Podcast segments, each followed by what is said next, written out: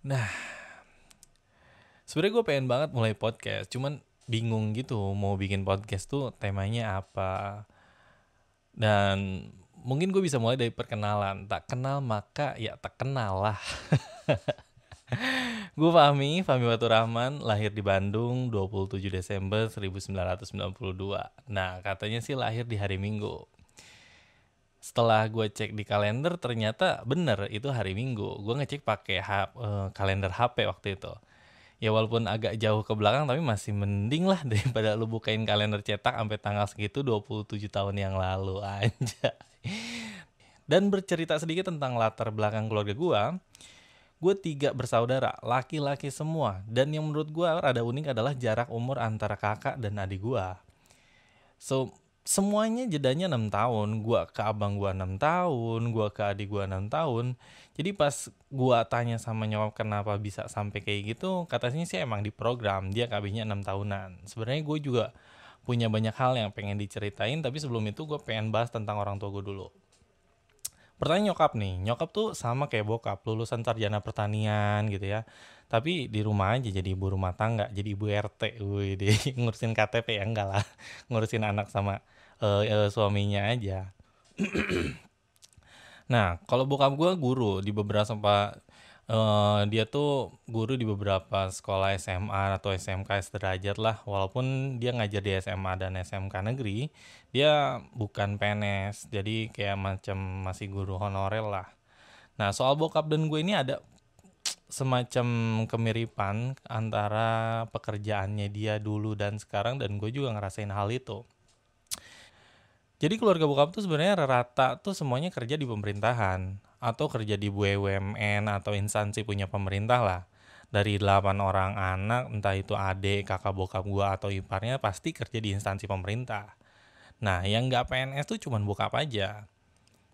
Tapi dia pernah ngalamin kerja di pemerintahan waktu awal rumah tangga menyokap lah. Tapi akhirnya ya keluar-keluar juga dan kerja di perusahaan kerja di perusahaan swasta. Dan gue pernah nanya kenapa dia nggak mau kerja di pemerintahan. Padahal kan kelihatannya kerja di pemerintahan adalah sesuatu yang diidolakan banget untuk saat ini ya. Asik. Karena gue pikir lumayan kalau dulu bokap ngelanjutin kerja di pemerintahan tuh mungkin sekarang udah kelas kepala bidang atau kepala seksi lah. Cuman dia bilang itu bukan tempat kerja yang dia pengen. Sempat beberapa kali dia pindah kerja dari satu perusahaan ke perusahaan lain sampai akhirnya pas bokap tuh resign dari kerjaannya terus nganggur. Dia nganggur beberapa bulan, entah kenapa dia ngeyain diajakan saudara gue buat ngajar di salah satu tempat atau di S M A-nya dia, ah bukan, sorry maksudnya di S M A tempat dia juga ngajar gitu. Jadi bokap diajak ngajar untuk uh, kerja dan ngajar di sana.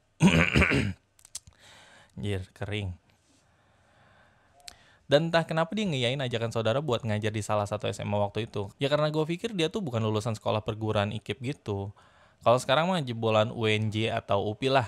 Dia lulusan pertanian, dan di S M A itu dia ngajar biologi, tapi akhirnya gue pikir itu masih nyambung lah. Bahkan gue pernah satu sekolah sama bokap, ya maksudnya dia ngajar di situ, tapi waktu itu sekolahnya S M P, gue tuh masih S M P, dan dia ngajar S M A, tapi S M P dan S M A-nya digabung gitu. Nah, karena dia ngajar di S M A-nya, ya jadi gue nggak pernah kayak diajar langsung gitu sama dia kayaknya, dan menurut gue itu awkward banget. Secara di rumah tuh mungkin setiap hari ketemu gitu ya, kalau misalnya di kelas ketemu lagi dan diajar sama dia ya, ya malas aja, mungkin takut kelihatan begonya aja gue nanti di rumah diceramahin lagi. Nah, soal kesamaan gue sama bokap terutama dalam hal mencari nafkah adalah gue sekarang kayak ngulang cerita dia di waktu dulu gitu. Dari lulus kuliah sampai sekarang, ya gue kerja di pemerintahan. Jujur, gue nggak terlalu pengen kerja di sini. Karena awalnya image gue tentang dunia pemerintahan ya gitu. Pokoknya minus lah. Tapi kenyataannya emang bener. Minus gitu. Tapi nggak semua lah. Terus apa yang bikin gue sekarang pengen nyemplung di pemerintahan tuh, itu adalah berkat dari uwa gue atau kakak laki-laki dari bokap gue. Tapi yang sebenarnya pengen gue kerja di pemerintahan itu adalah nyokap. um, Jadi ceritanya dulu waktu gue masih kuliah di semester delapanan, gue tuh ditanyain uwa gue yang kerja di Diskominfo Kabupaten Tangerang. Ya Diskominfo tuh kayak Dinas Komunikasi dan Informatika. Itu kepanjangannya doang. Ya gampangnya mah sebenarnya Diskominfo tuh ngurusin tentang web dan internet pemerintah lah, itu singkatnya. Nah gue eh, ini kamera mati. Oh di sleep cok, dia ngerekam gak sih? Anjing, dari tadi gak ngerekam. Nah um, kita lanjut lagi.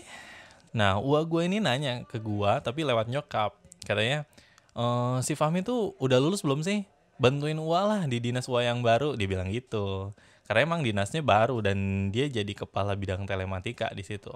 Sebelumnya uwa gue di dinas perhubungan, tapi karena aturan baru dari pusat, Kominfo yang semula gabung atau bagian dari dinas perhubungan misah jadi dinas sendiri, dan uwa gue adalah salah satu perintisnya. Alasan uwa gue nanya ke gue sih lebih karena hal yang berbau komputer bukanlah bidang dia, tapi mungkin dia tuh keingetan ada ponakan yang kuliah komputer, makanya dia nanya lewat nyokap ke, lewat nyokap ke gue gitu. Pas ditanya gitu nyokap langsung ngomong, Um, kapan lulus? Ditanya tuh sama Wak Dedi, suruh bantuin di dinasnya. Gila, gercep banget ya. Nah, waktu ditanya gitu, waktu ditanya gitu gue rada bingung jawabnya, karena secara secara gue tuh udah semester delapan tapi belum nyusun skripsi. Aduh, kelihatan kan begonya. Karena masih ada mata kuliah yang harus diulang. Maklum lah, calon orang sukses tuh kuliahnya nggak buru-buru. Tapi intinya gue bilang masih harus ngabisin waktu sekitar dua semester lagi lah. Nyokap bilang lama amat. Mantak tong loba ulin eh, tong loba ulin lah. Tapi intinya tuh jangan banyak main. Habis dari situ langsung dicelamain parah. Waktu berlalu, akhirnya gue lulus dengan melewati semester ke sebelas. Artinya gue lewat dari estimasi sebelumnya yang gue bilang cuma nambah dua semester, ini jadi tiga semester. Tapi ya gak apa-apa, yang penting lulus lah. Terus kalau ditanya nih ya, setelah melewatkan waktu yang lama buat lulus kuliah, nilai gue bagus gitu, cum laude gitu, jawabannya kan enggak. Apakah ilmunya ngelotok dan jago ngoding? Jawabannya juga enggak. Intinya kuliah lama. Iya bener kata nyokap, kebanyakan main. Jadi buat yang belum kuliah tuh, manfaatinlah waktu kuliah itu dengan sebagai mestinya. Jangan lama-lama. Kalau nggak cum laude mah. Nah gue kira karena udah setahun setengah berlalu gitu ya, kirain gue nyokap udah lupa sama ajakan gua gue. Tapi ternyata enggak. Dia tetap nyuruh gue buat kayak main ke rumah uwa gue dan nanya ke uwa gue apakah tawarannya setahun yang eh, setahun setahun setengah yang lalu tuh masih berlaku atau enggak.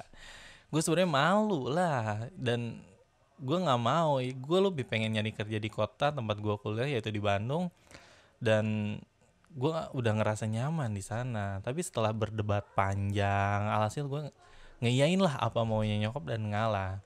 Karena ya jelas alasannya, udah mah kuliah lama gitu ya, dan banyak ngabisin duit orang tua. Gue pikir seenggaknya orang tua tuh berhak lah akan diri gue. Ya maksudnya gue gak boleh egois dengan segala kepentingan atau kepengen dalam hidup gue. Gue rasa gue terikat dan punya tanggung jawab sama mereka. Nah akhirnya gue pulang tuh kan ke Tangerang, dan beberapa hari kemudian gue silaturahmi gitulah ke rumah uwa. Maksudnya ya klise-klise gimana gitu, ada modus di belakangnya, dengan niat e, nanya apakah gua gua tuh masih butuh orang I T buat bantuin kerja di dinasnya. Setelah ngobrol panjang gitu, gue disuruh datang ke kantornya pas hari Senin, dan katanya ada juga orang baru yang mau masuk bareng gua. Akhirnya datanglah hari yang dijanjikan, anjay. Ya gue pakai baju layaknya orang mau lamar kerja aja, kemeja, celana bahan, dan tahunya karena kerja di pemerintahan gitu ya, orang baru yang katanya mau bareng sama gue ini tuh mas, uh, dia tuh udah pakai baju coklat. Gue kira dia udah kerja di situ, taunya sama ya, baru juga.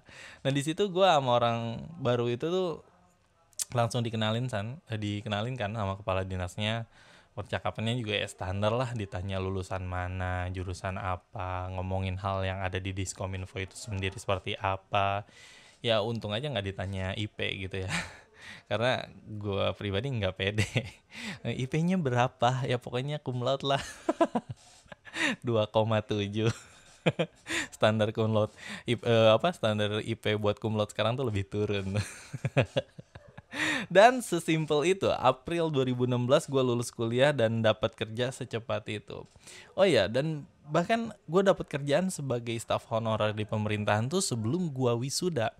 Gue cuman beres yudisium dan bermodalkan surat keterangan lulus dari kampus gitu, bisa kerja secepat itu. Anjay, hoki bet deh. Di awal gue gak terlalu bersyukur tentang hal itu. Kenapa? Karena ya pertama adalah gaji. Gaji awal buat honorer Pemda tuh cuma enam ratus ribu per bulan. Gila, lu fresh graduate aja mungkin anak S M A atau S M K gak pengen dibayar segitu. Tapi akhirnya ya terima aja. Kalau di ngomongin U M R mah jauh lah. Ya karena emang gak ada anggaran buat ngegaji gue pada saat itu. Gue tuh digaji dari uang sisa kegiatan.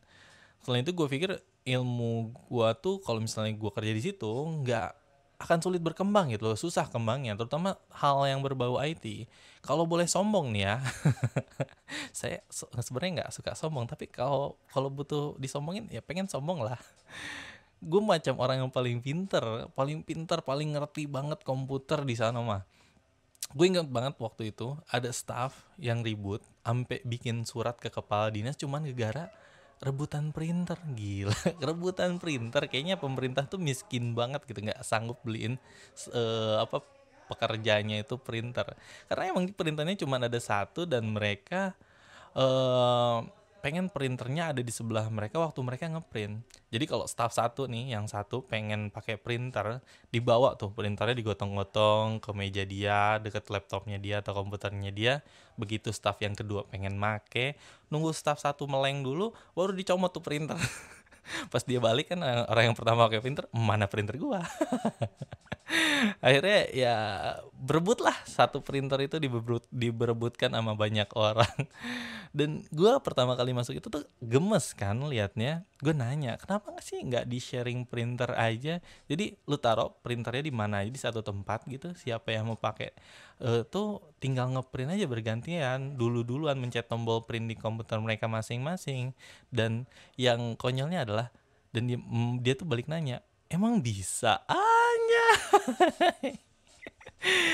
Gue emang gak bisa ngoding. Dan haram sebenarnya bagi gua, uh, lulusan di jurusan gue tuh uh, lulus tanpa skill ngoding. Tapi dengan melihat kenyataan di dunia kerja, bikin gue tuh ngerasa sedikit lebih keangkat derajatnya.